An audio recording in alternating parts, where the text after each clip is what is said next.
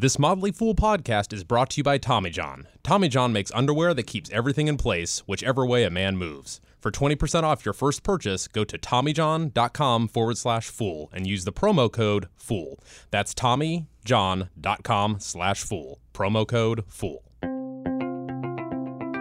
Welcome to Industry Focus, the podcast that dives into a different sector of the stock market every day. Today is Thursday, October 20th, 2016, so we're talking about energy, materials, and industrials.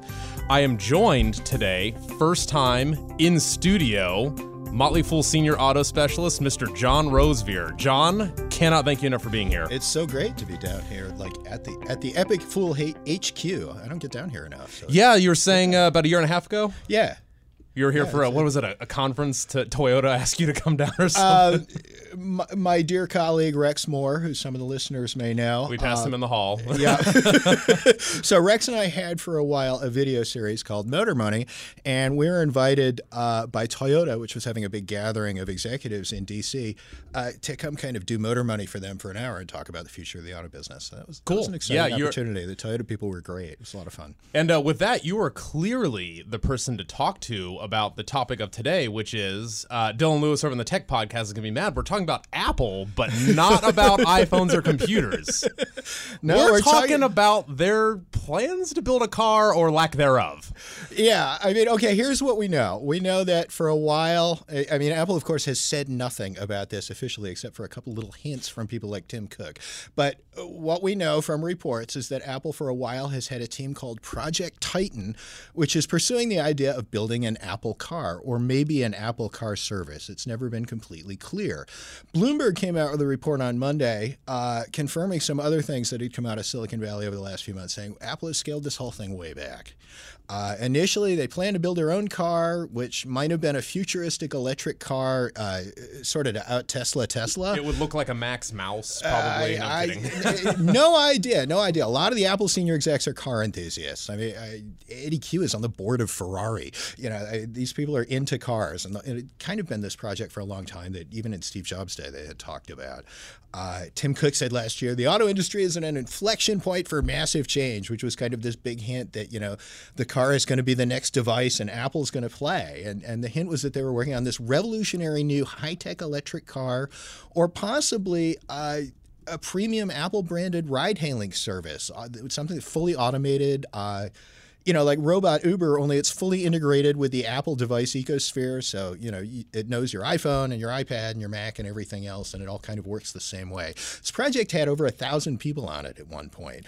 Uh, but something Which makes one's eyebrows pop. Right. I mean, I, you know, even for Apple, that's a big crew. This is something serious. Uh, They're spending a good amount of money here. But something changed like end of last year, beginning of this year, and it looks like senior management decided to scale the thing way back.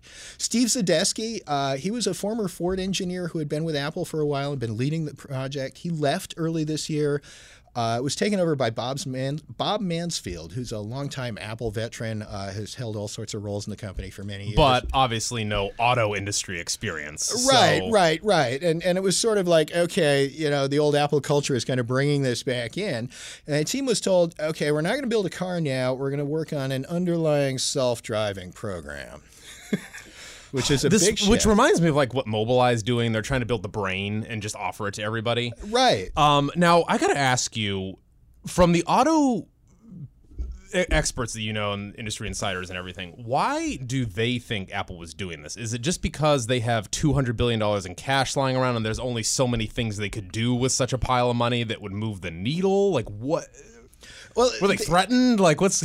there's been this popular idea uh, kicking around Silicon Valley and investors and so forth for the last few years that the auto industry is ripe for disruption. Uh, as there's that. technology There's that D word. Right. But- well, you know, that's what they love opportunities to disrupt.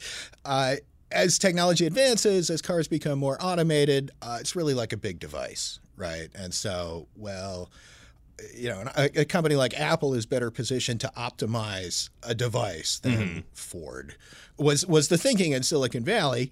Uh, but what they're running up against is a few different things. I, I think uh, there, there have been a few hints about why Apple might have said backed away from this. Uh, first of all, it's just the challenge of making something that's Apple special. You know, I mean, they can build a great car uh, that requires a human driver, but okay, so does BMW, so does Mercedes, so Right. does so does even Cadillac now. You know, I mean, these are great premium vehicles that are terrific. Tesla, excuse me. Yeah, Tesla, Tesla too. Uh, but you know, they're not going to out Tesla Tesla Right. It doesn't bring Apple's advantages, its unique specialness to this necessarily. Now, they could make a great autonomous kind of mobility pod that's routed by an Apple ride hailing service, uh, but then you get Uber's already way ahead on the building the infrastructure for this. Lyft is way ahead. Lyft's got GM as a huge partner. I was about to say. Lyft's buddies with GM, you know, like- and, and uh, Didi in China and various other things around the world. Baidu is getting into this. It, it, you know, they're, they're the opportunity to be special isn't necessarily there. Uh, there was also a hint in the Bloomberg report that uh, the automotive supply chain daunted them, which is interesting because we hear, you know, Tim Cook is the supply chain master and so forth with devices, but those are places where Apple can bring its scale, right? They can go to a chip maker and say, you know, we're going to ship a trillion iPhones next Right. quarter.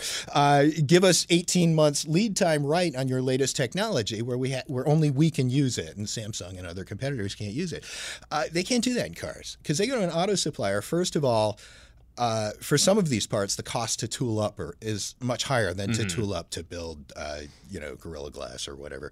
Um, and, and and also, Apple's not proven. We don't know how many Apple cars Right. they're going to sell, and they may have gone to a supplier, and the supplier says we can't give you that kind of advantage, and so forth. Not only that, but they've had a hundred year history with GM. and all Right, these yeah, guys. Like, you know, when GM comes in and says it's a six-year program, we're going to sell eighty thousand a year. You okay, trust we, 'em. we can price Yeah. that. GM's been at this a while. Toyota, likewise, any any of these companies. Uh, we don't know that the Apple Car is going to sell, especially at first. I mean, you may issue the Apple Car 1.0 and it doesn't sell all that well. And then you get a 2.0 and maybe you don't need our part anymore. Maybe it needs to be Right. different, right? And and so, you know, there's no guarantee that it would have the sales volumes. There's no track record to look to. And then just like the last thing, this is what I always say and what I've always said all along, making cars is really hard.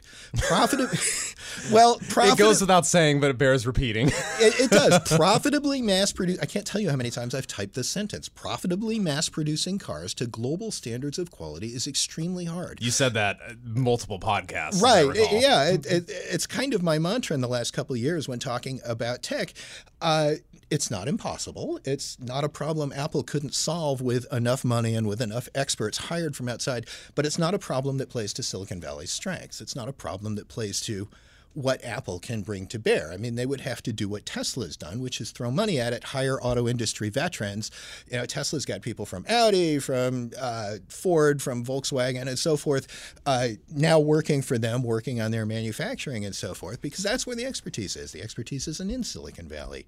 Uh, Apple is a great manufacturing company. They're great at manufacturing devices, but the scale and expense of auto manufacturing may have just proven daunting. I, I mean, they're watching Tesla like everybody else, and and Tesla's got whiz bang software, and they've got some good designs and intriguing technology, but scaling up the manufacturing has been a problem. I mean, They miss deadlines all the time. they I miss mean, yeah. deadlines all the time. Uh, you know, things are up and down. The Falcon wing doors on the Model X, it took them months to get them manufacturing that right, and there are questions as to whether they're still got it. Those help figured it fly, right? I don't know what they hope it. Does. They make it look cool. They do. They are very definitely cool. Also, I mean, this is why Google backed away from the idea of making its own car. It's just, uh, it's hard, and profitably is a key word here. Uh, You know, operating profit margin in a good year at a lean, well-run automaker is like ten percent. Yeah. Company like BMW is Which is ten percent, literally a and that, fraction and of that's what- operating. You know, net margin is going to be down even considerably lower. That's not what Apple wants. That's not They're, what they do. that is the- a, ten percent is a fraction of their margins on the iPhone. Like and, it is. and then you hear the, the you know the tech answer to that is well Apple will be able to command a higher price. Well, okay, but if Apple is offering a car at seventy thousand dollars, you know that limits the audience globally. Right. You know they're not going to sell this to one in three people on Earth at, Right. at, at the kind of price they'd have to charge to get the margins they and their investors are used to. So wow. All right. yeah. Well, before we talk about Apple's plans for the future at this point, I wanted to give a shout out to our friends over at Tommy John. Tommy John is a revolution in men's underwear that focuses on fit, fabric, and function. Shirts that stay tucked, socks that stay up, and underwear that keeps everything in place, whichever way a man moves. Tommy John products keep you comfortable. They are designed and developed using uh, smart fabrics that are breathable, lightweight, non pilling, quick drying, or warming for cold weather conditions. Uh, it also also offers a wide selection of styles. Uh, for example, underwear comes in briefs, square cuts, trunks, boxer briefs, and boxer shorts. Undershirts come in a variety of neckline options, and socks come in all sorts of color and pattern options to suit all tastes. Uh, they're actually good enough to send uh, uh, me a couple of sample products, and uh, they are awesome. I can personally attest. And as a special offer to our listeners, you can get 20% off your first order by going to TommyJohn.com forward slash fool and using the promo code fool, plus get free U.S. shipping on any order over $50. That's TommyJohn.com forward slash fool, promo code fool. Thanks again, Tommy John, for your support of the Motley Fool. So, Mr. Rosevear, what is Apple going to do if they're not going to throw $200 billion at building a car? Well, it would probably only take about 15 Oh, well, but sorry. still, yeah, okay. Um, yeah, so Bloomberg reported that uh, Apple has refocused Project Titan on the idea of developing an autonomous driving system, an Apple branded autonomous driving system. Uh, this would allow Apple to either partner with an existing automaker or at some point in the future, if it looks good, to go back to building their own car. So here's the problem with that. Uh, everybody else is already attacking that problem and they're already well along. I mean, we've we've talked about this on past podcasts. Ford will have mass pro- Ford says it will be mass producing uh, fully level 5 self-driving cars, no steering wheel for ride-hailing services by 2021. I mean, it's a little over 4 years out. Delphi and Mobileye, we talked about this too. They will have a full self-driving system that will be available to any automaker uh, in 2019. I'm going to build my own in my garage. I'm yeah, kidding. well, yeah. Good luck getting the feds to approve Well, you it. know. You know, man can I, I mean, there is that guy. I don't recall his name who has built one in his garage. Who says, you know, Mobileye, blah blah blah. But it's one thing to build something in your garage that mostly sort of works. It's another thing to have a know, mass-produced thing that works. Right, that Yeah. passes an automaker's tests for, you know, this will be perfect for 200,000 miles and all that stuff. And, and it's not just the traditional automakers. NVIDIA's in this, Baidu's in this, Uber is throwing a lot of money. They want their own system. They say They self driving vehicles are key to their business Yeah. model in the future. Yeah, the Volvos and the Fords. They're all making. Uh, huge investments. I, it- we just last night Tesla came out and said, you know, we're going to start shipping our cars uh, with available hardware that will enable fully self-driving software uh, when we have it done, which they hope is sometime in the next year and a half or so, if they can get it past the regulators. Uh, why would any of them need Apple? I- I mean, you might see like a little company. We've talked about this before too. Uh, the companies that might be natural customers for the Delphi Mobileye effort, the smaller companies that maybe don't have the the billion, two billion dollars to blast into this. Company like Subaru, company like Fiat Chrysler, maybe some of the Chinese automakers. Mm-hmm. But then why not go to? Let me ask you. It almost seems. Uh, correct me if I'm wrong. It almost seems like if Apple wanted to do this, they should have done it five years ago. Yeah. There's another problem in this whole thing, too, which is the problem that Google is bumped up against. The automakers may not want Apple. Uh, you know, I talk to people like, like senior executives at some of the auto companies. They know what happened in the phone business. You know, they don't. They don't want to be making dumb cars, dumb phones, uh, for the silicon, the, the self-driving equivalent of Android. Yeah. you know, they don't want to be HTC or whoever. They don't. They don't want that situation. They're mindful of that. Well, you- and they don't. You mean they don't want to break even at best, John? Why? Why, why don't they? It's hard enough to make money in the car business. Give me a break. Um, and they don't want to give up control of the data too. They know that you know you partner with Google. Google wants the data. Google will monetize the data. And Yeah. you're just the box the data is being collected from.